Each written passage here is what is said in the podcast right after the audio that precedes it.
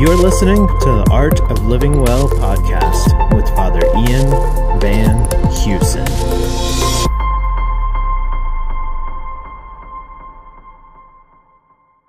As promised, the second talk we're going to give is on the Holy Spirit.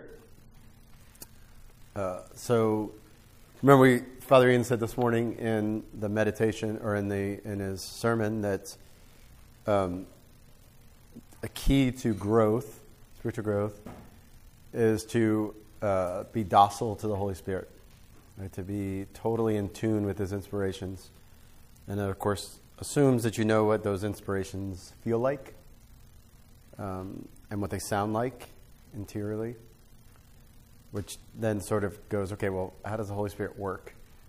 How does He tend to work uh, in my mind and on my heart? And how does He sort of move me to, how does the finger push me? Okay? So, what I want to do is I want to start uh, with St. Maximilian Kolbe. Right? We all kind of know his story, right? Young age, he's like eight years old. He has this vision of Our Lady, and she puts before him two crowns. And she says, the, the crown of confessor or the crown of the martyr. And she says to him, Which one do you want? Like a total eight year old boy, he says, I'll have both. And flash forward, when he is beatified, he's beatified. Uh, the Pope comes out wearing white, so he's beatified as a blessed. And then when he's canonized, the Pope comes out wearing red as a somebody who's been martyred. So he got his wish. Um, and we tend to focus on the fact that he was a martyr.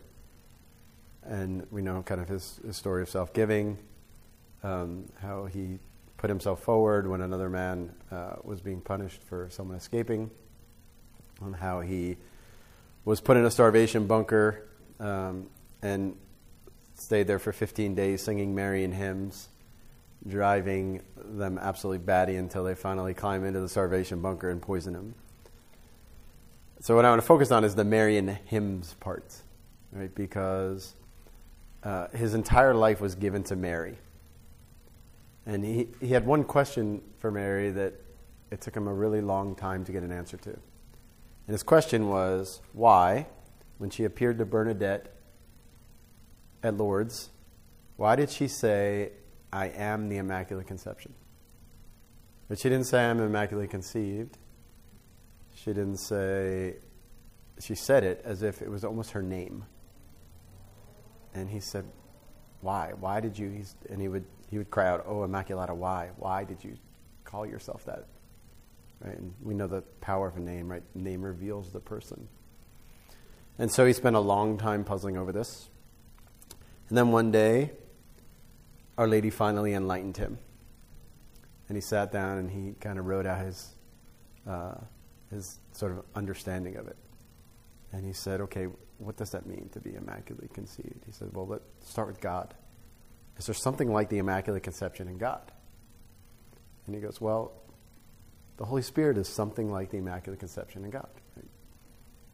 Comes from the, the love between the Father and the Son. And then this takes him down an entire like path where he says, okay, why do we call Mary the spouse of the Holy Spirit? Well, when a woman marries a man, she takes his name. Right? And so he begins to start thinking about that. And he realizes that Mary was completely possessed by the Holy Spirit. Completely possessed by the Holy Spirit. Now, we often think of like the term possessed, right? We think of possessed as in something like demonic.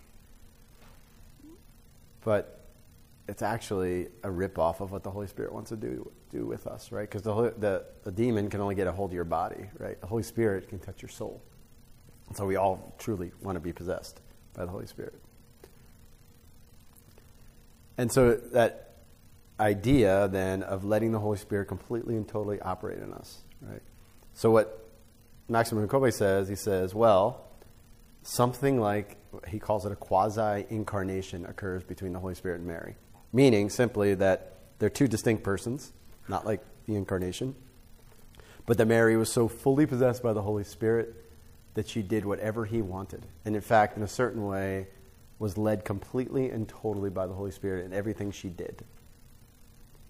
All right. So, one of the reasons then that we don't necessarily know the Holy Spirit is because we haven't taken the time to get to know Our Lady.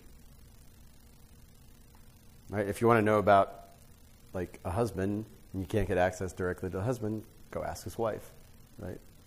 Um, and so this, this kind of analogy makes begins to make sense, right? Um, in fact, Paul VI said, It is sometimes said that many spiritual writings today do not sufficiently reflect the whole doctrine concerning the Holy Spirit, right? In, in this age, there is, a, there is a, definitely a stunting uh, of the understanding of the Holy Spirit. And so he says it's the task of specialists to meditate more deeply on the working of the Holy Spirit in the history of salvation and to ensure that Christian spiritual writings give due prominence to his life giving action. Such a study will bring out, in particular, the hidden relationship between the Spirit of God and the Virgin of Nazareth.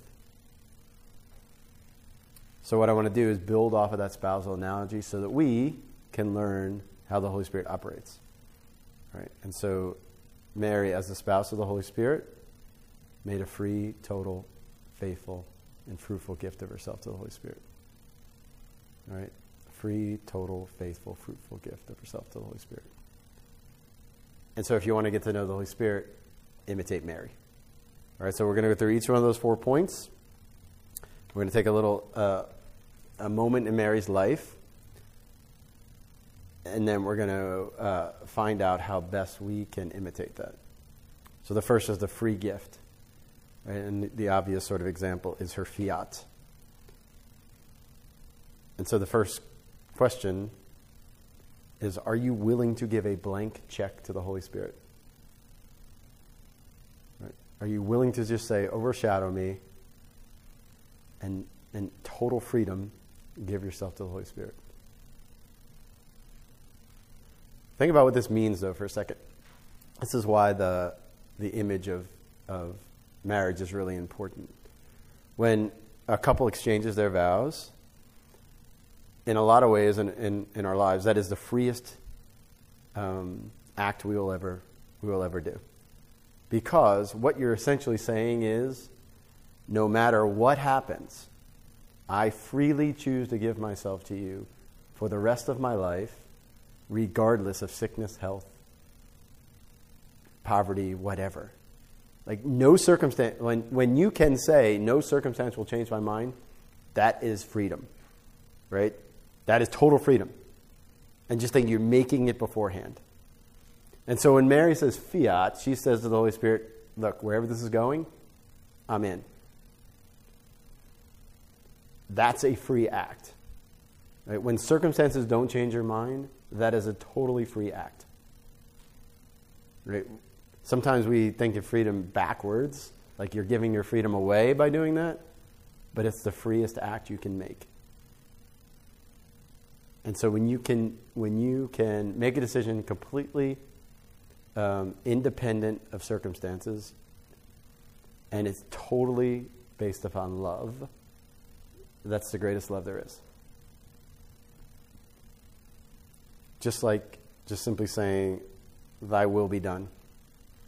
Right? To say Thy will be done is to say, okay, wherever this goes, whatever happens, I'll go where where the finger pushes me. So immediately I say that, and, and you think, oh, yeah, that, that's good, I'll do that. And Im- what immediately comes to mind is fear. Right? And the fear is, well, hold on. If I do that, he's going to go to the place I don't want him to go. That, that thing that, like, you know, and, and it can be sometimes silly, like he's going to send me to Zimbabwe, and, you know, I just got a new car, or it can be, oh, he's going to send me to that place that's really hard and really just hits right at that wounded spot and is really going to uh, really going to throw me for a total loop. And you know what? You know which place God wants to go? That place. You know why? Because He wants to heal you there. So immediately, when you think about making your, your gift to God, total gift of yourself, and that, that fear that pops up, we all have them, that's the place you need to give to God. You need to say, um, yeah, every part of me says don't, don't go there. Like, I'll give you everything except that. Right? I mean, I, I can vividly remember all those places in my life where I would say to God, I'll give everything but that. One of my, my but that's was, I will be, I will take as many children as you want to give me, just don't give me one with something wrong with them. And you know what God did? He gave me one with something wrong with them. And you know what happened? Totally healed me by it totally healed me. But I was just scared. I was a coward. I didn't think I could handle it. I didn't think that what God had chosen for me was the best path. I thought my path was better. And so now, when that happens, now I'm not quite as scared. And then he'll show himself, reveal himself to me over and over again when I let him go to those places. And I find those places really aren't as bad as I thought they were. So this is at the root of like letting the Holy Spirit work in our lives is to show him our vulnerabilities. He already sees them, he already knows them, right? To show our weak spots. Because he's going to heal them, right? We have to make ourselves honest and vulnerable. Sometimes we sit there and we think, well, like a holy person wouldn't do this. Like a holy person wouldn't hold that back. A holy person, you know, wouldn't be scared of uh, breaking their leg. So I'm just not going to think about it or talk about it.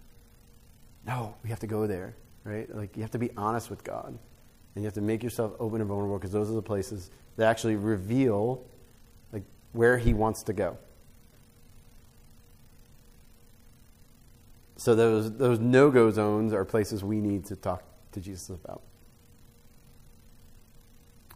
There's a um, story of I think it's in um, there's a book on, I'm totally escaping my name, it's by Nicolas Diat, who interviewed all these monks as they were dying. And um, he interviewed this one monk who was like 37 years old. And I forget what he had, but he was going blind. Um, and he was beginning to lose his ability to talk. He couldn't swallow. And uh, Nicolas Diat is like, well, why is this guy so happy? And he said, well, I used to be scared of this. And he said, But then I told Jesus he could have everything, and he took it. And I'm so happy. I gave him everything, and he took it, and now I'm so happy. Right, so there's no room for fear, right? And if you have it, it's okay. We all do. Don't hide the fear from Jesus. Do not hide your fears from Jesus because he's going to heal them. But because it's your no go zone, he needs your freedom. He needs you to say, There, Lord, go there. And you just have to trust that he's going to go there. All right? That's a free gift. All right? That is not holding anything back because you know that when the bridegroom enters, everything is fine. So, total. All right, so Mary's devotion to the Holy Spirit is total. So, behold the handmaid of the Lord. Like, handmaiden is really just a word for slave. Right? We don't necessarily like the idea of slave. Um, but a slave has nothing of their own, everything belongs to their master. And so Mary was willing to give everything to God and have nothing of her own. And she lived the most joyful life. We, on the other hand, if we, don't, if we try to give pieces over to, to God, we end up uh, living this disintegrated life. This part's for Jesus, this part's for me, this part's for the world, and we end up practically miserable, if not totally just scattered. Peace is the tranquility of order. Right? And one of the fruits of the Holy Spirit is peace because he orders your soul by making it whole again. All right? We're all broken. Right? That's, that's reality. But only the Holy Spirit can make us whole again. And so we have to put down the facade and let him in to piece it all back together again. That's total. All right? That's what Mary does. She says, Nothing of mine is mine, all is yours. So free, total, faithful. She was faithful because she was a woman of, of prayer. She held all of those things in her heart. Something would happen, she'd take to prayer. I don't understand this, she'd take the prayer. So for Mary, prayer is the most important thing she can do because it's intimacy with her spouse. Right? Things happen. Simeon says something she doesn't understand. She goes to her spouse to find out what it means. So, a lot of times, the reason why we don't know the Holy Spirit is because we don't pray, right? Because the Holy Spirit is the one who prays in us. And so, in a certain sense, our prayers are also His, right? His desires for us. And just like when you're dating someone, you have to set times for dates with the Holy Spirit. Right? We got to have the habit of prayer every single day, right? Um, and especially like in your state of life, things are busy, right? Things are busy. And it's difficult to set aside that time for prayer. Don't skip it. Like, have your time for mental prayer every single day without fail. Don't do the my work is my prayer thing. That's not a real thing. You know why? Because, well, if your work really is your prayer, then you're a saint, then you probably shouldn't be listening to me. Because everything o- overflows from our prayer, right? Your work actually does become a prayer, but you got to be pretty holy for that to happen. Because what happens is you go and you, you, you drink and you drink and drink in prayer, and it begins to spill over into the rest of your life. Right? But prayer is the foundation, right? Like you have to order your entire life to prayer. Like I, in my own life, I one of the best things I ever did. Like I'm kind of the person who does like I have to be doing something all the time. Right? And and what I do is okay. Well, there's 24 hours in a day let me, let me do all of them and forget about sleep. I don't need sleep. Um, so I would do that, and that's great. You know what I would do, though, every morning? Fall asleep while I was praying. Not surprising, right? And then one day it dawned on me, I'm like, you know, I'm so frustrated. I keep falling asleep when I'm praying. What the heck? Like, I'm like, um, maybe, maybe there's like a demon of like sleep attacking me. like, uh, no, dummy. Like, you're human. You need sleep. Sleep. And I was like, oh.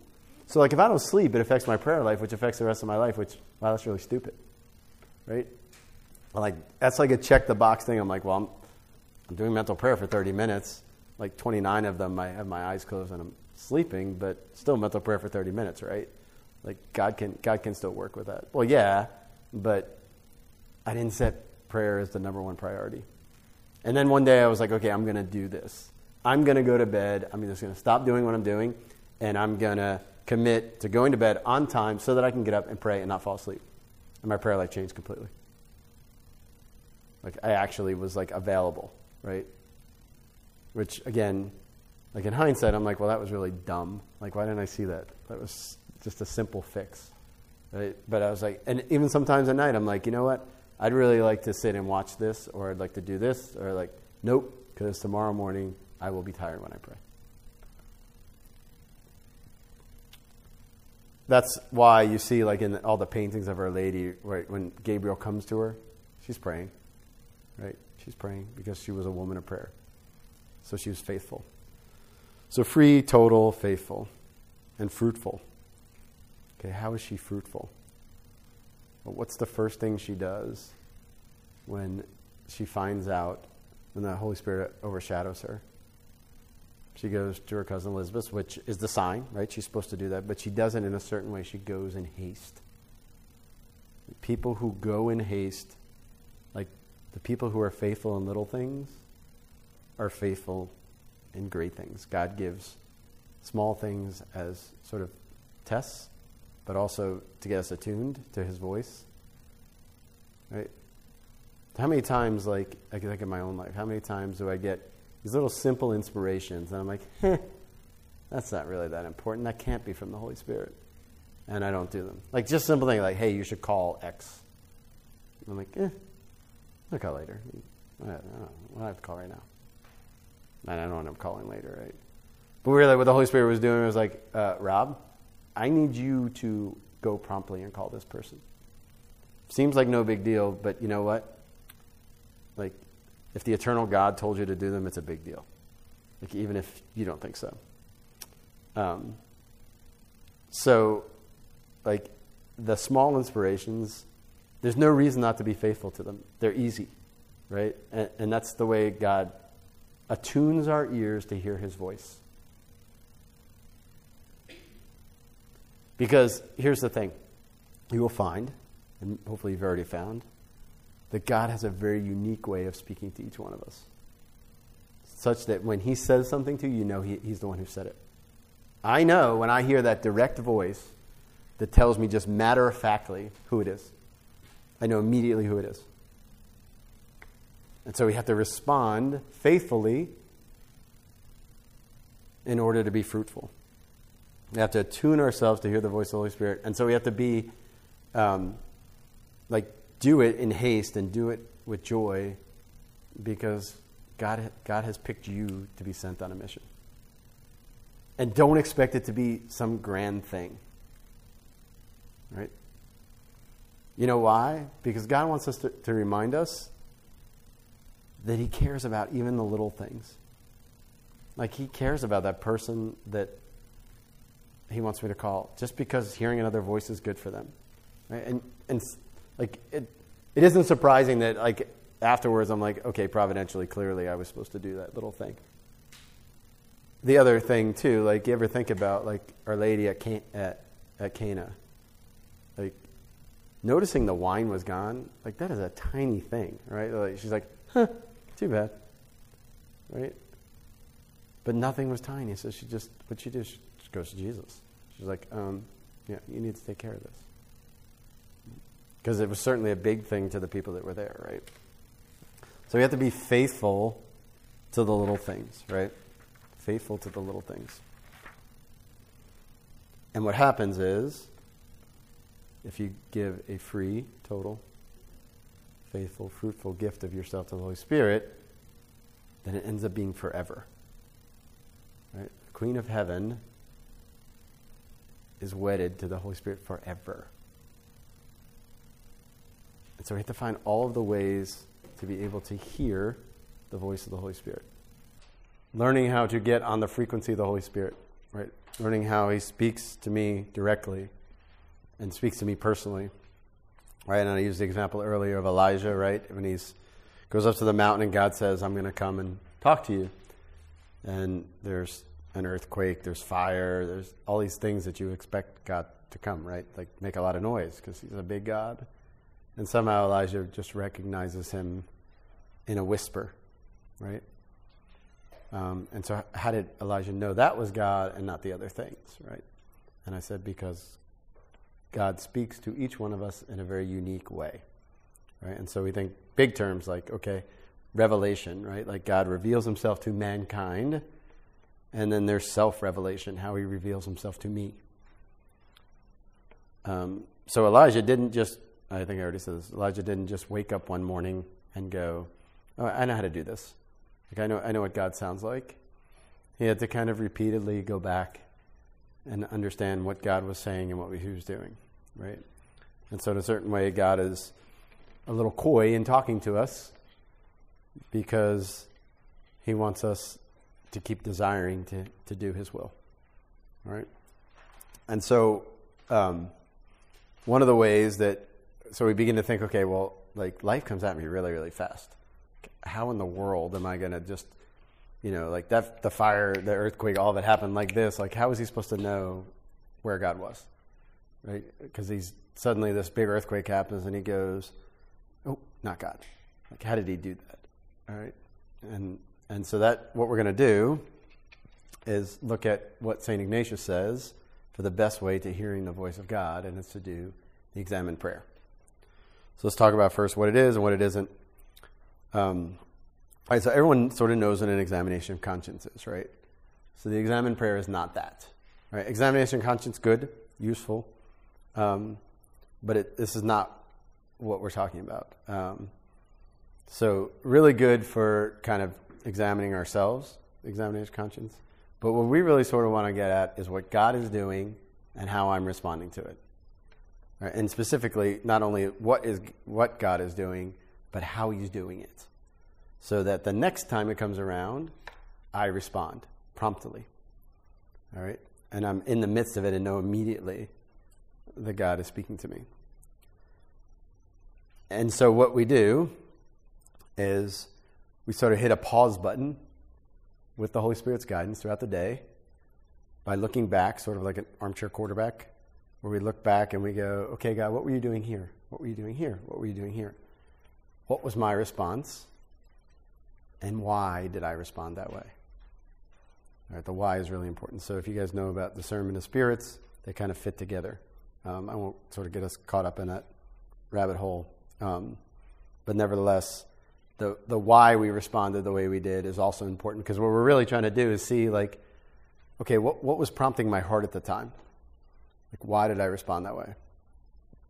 All right, so I've already said this. I've said, like, God's providence isn't ever turned off. Happening every single moment, every single day. Um, and when you come to that realization, you're like, okay, this is, I'm drinking from a fire hose. Like, what do you mean every single moment, every single day? Like, how the heck am I going to respond to that? Like, you mean it's right now when I take this step and, I, and I take this step? Wait. And, and all of a sudden you're like, almost like driving yourself crazy. You're like, okay, how in the world am I going to recognize that when it happens? Um, but by going back and looking at maybe even insignificant moments of the day, we begin to, to sense a pattern and we begin to learn how to understand what God is saying, mostly by examining our response and our, and our heart. All right? And so there's two sort of keys for us to grow, right? Gratitude and humility. And so gratitude is the first sort of disposition we want to um, sort of foster. So let's talk about how we do it, and then we'll talk about how to do it well. So there's five steps. All right. So the first is I put myself in the presence of God and simultaneously have this sort of reflective thanksgiving for whatever the period of time is. So I'm going to use a whole day long, but it doesn't have to be for a whole day. You could do it twice a day. You could do it first thing in the morning for the day before. You can do it however is easiest for you. Um, and then uh, after you sort of have, a, have that reflective thanksgiving, then you turn to the Holy Spirit and ask for His help to examine the day. And then once you do that, so what you're asking is the Holy Spirit to give you His eyes to see what the day was. You review the day. And normally you go by some increment. You might go hour by hour, you might go like little chunk of period by or event by event, however you want to do it. All right. And then in the midst of those events that come up, uh, we praise God, give Him thanksgiving, and then ask for His mercy for our failings. And then the last step is resolve and renew. All right, so I went really fast. Don't worry about getting them all because we're going to go through them slowly. Okay? So putting yourself in God's presence, sort of an obvious thing. Right? Remember always like when we say, okay, I'm putting myself in God's presence, what we're really doing is reminding ourselves that we were already in God's presence.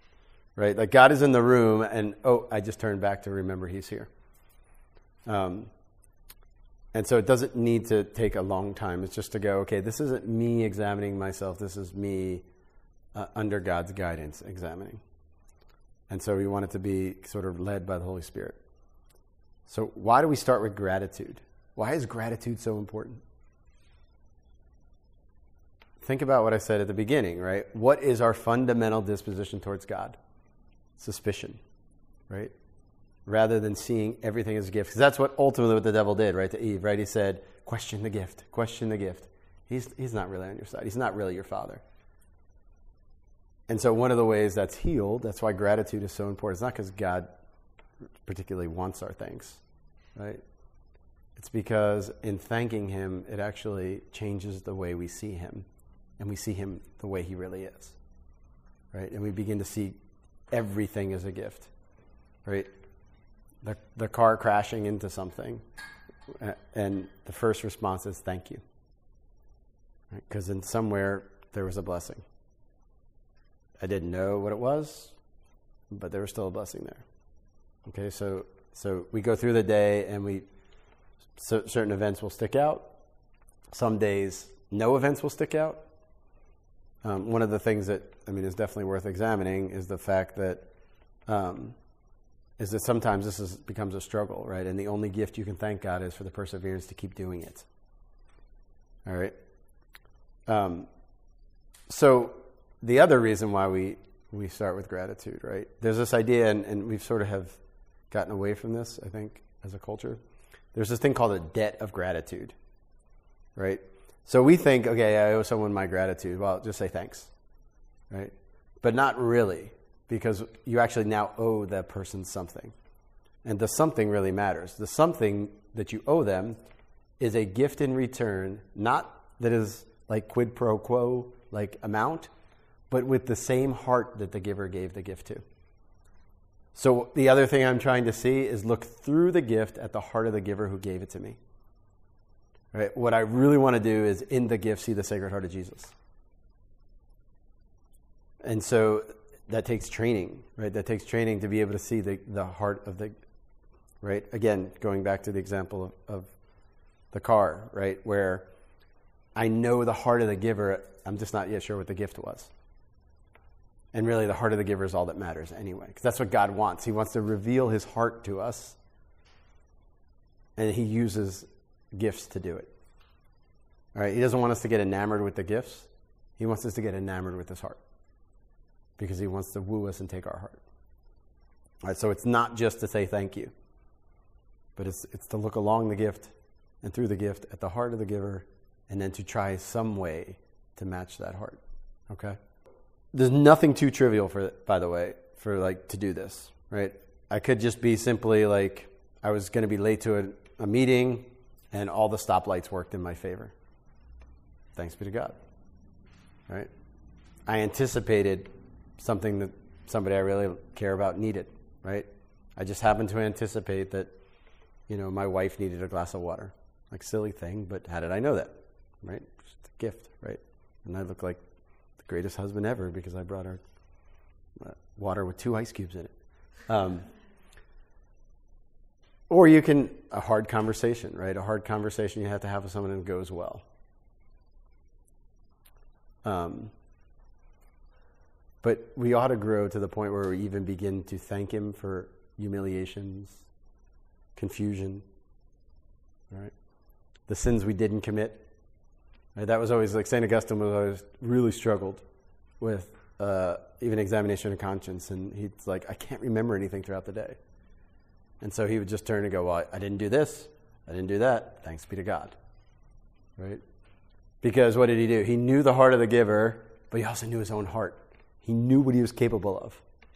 And because he was capable of just about anything, he thanked God that he didn't actually do any like everything.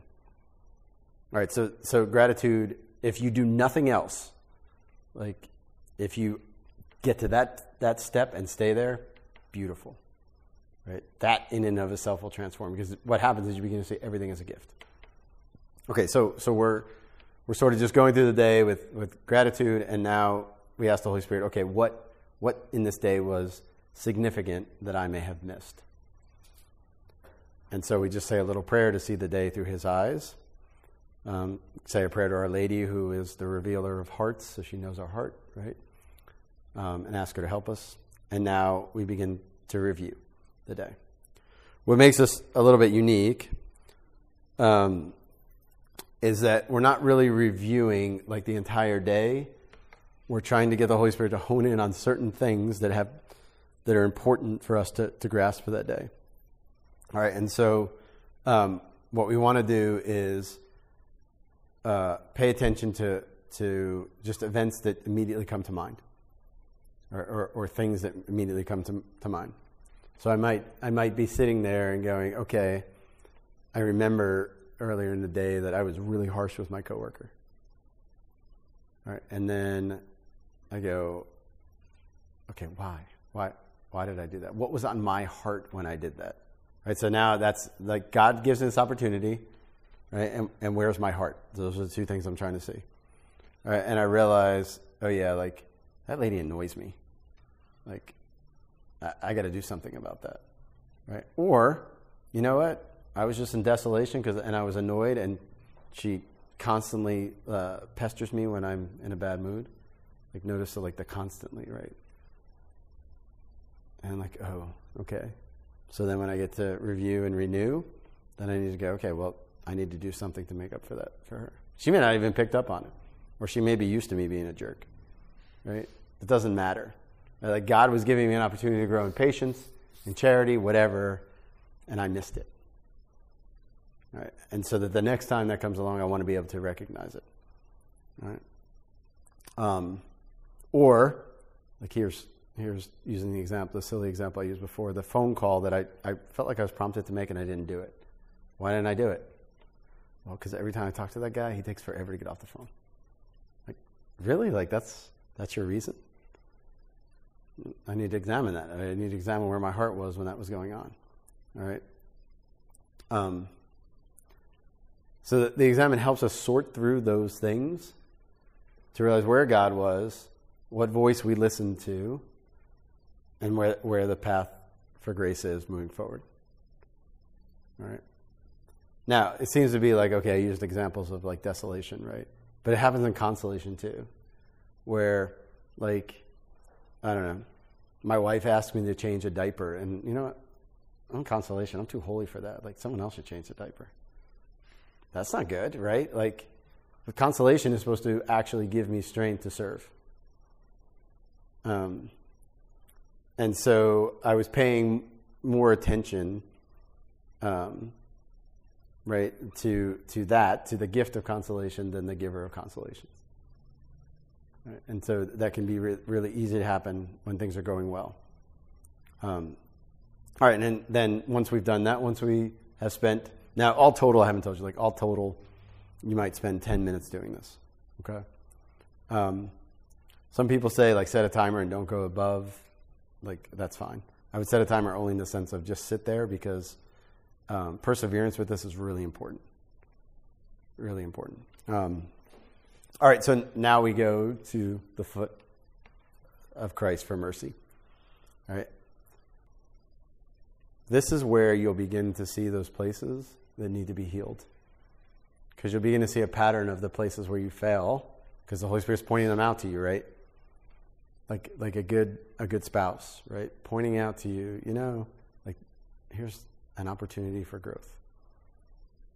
Here's the place, like you were really impatient all the time. Look at how many times today you were impatient. Like it's time it's time to change that. Right? And and the thing is like with always, right?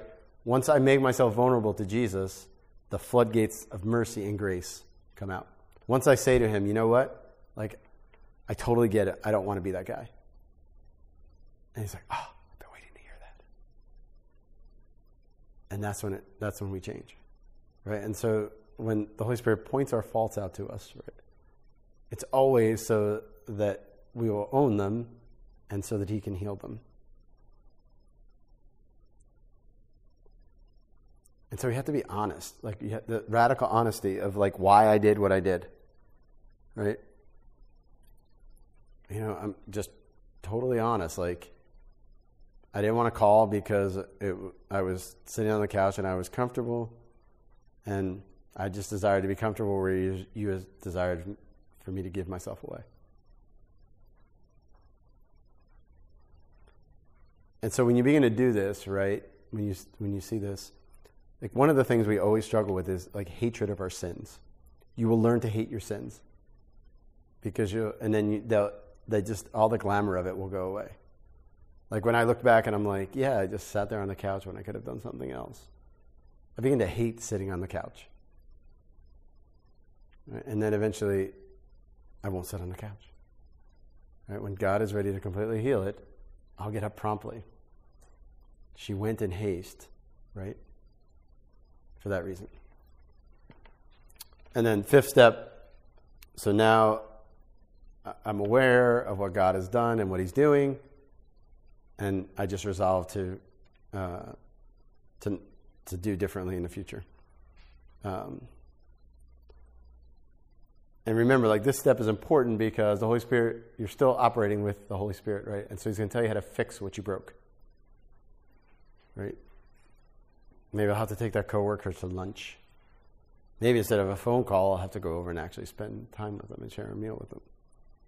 Um, you know, when I, when I blew somebody off because I didn't have the energy, like, okay, next time I'll, I won't blow them off. I'll actually do something. Or, even better, I'll go do something. All right, so what are, what are some of the obstacles to doing this? Um, we already mentioned sort of the uh, when to do it. Anytime, like, find a time that works for you. I have found without fail the best, the, the worst time to do it is when I lay down in my bed at night. Like, I always fail every night when I go, you know, I'll just do my exam and laying here. Because I'm usually asleep within, uh, usually under a minute. Um, so don't get in bed to do it. Like, don't, in general, you shouldn't pray in bed. Any like, you shouldn't go to bed to pray. Um, but nevertheless, like, find a time. And honestly, like, some people, like after like 7 p.m., their brains are fried. And if you keep finding, I can't remember anything about the day, like that's just a sign. Okay, I need to do it earlier in the day. Um, and so you can do it at 6:59, or you can do it earlier in the day, like at lunch or uh, early in the morning. Sometimes uh, when it helps to write down some of the patterns, because in the spiritual life we always want to um, we always want to not be where we're doing like scattershot. Like we want to focus on one thing at a time and grow in that one virtue. So if I'm noticing like time after time after time being impatient, well then I'm just going to start examining myself on patience, right? Until I conquer that virtue, and then God points out a new fault. Um, okay, and how long? Five to ten minutes is, is usually sufficient. Um, the other thing too that um, that we have to really be sort of in tune with um, is the fact that everyone who does this prayer it takes a long time for it to click. Right? And we because it takes a long time to click, we kind of we kind of give up on it a little bit. We're like, uh, I don't know. Like don't don't do that. Like resist that temptation to give up on it. Just like trust that Saint Ignatius is a saint, um, and so he knows what he's talking about, and that the church has said keep doing this um, for a long time, uh, because for some reason. Uh, the everyone's experience is the same. It's just one day you just go, oh, I got it. I totally get this now. I totally get this. Um, and I think it's just because God wants us to first persevere and then He rewards us. Right? So He wants the, the desire first. He wants us because that's what that ultimately is, right? Like you going to that, however it goes, it doesn't matter. Like when you go, that's just all you're doing is expressing your desire, right? You're expressing your desire to unite your will with God's. And so he's like, okay, like, we'll just expand your desire. So each time you go, and that may be all you have to offer to God that day. And that's okay. That's a gift.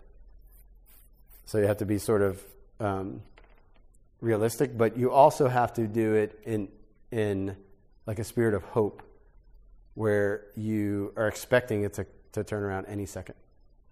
Right? The fruit's coming any second because that's how God operates.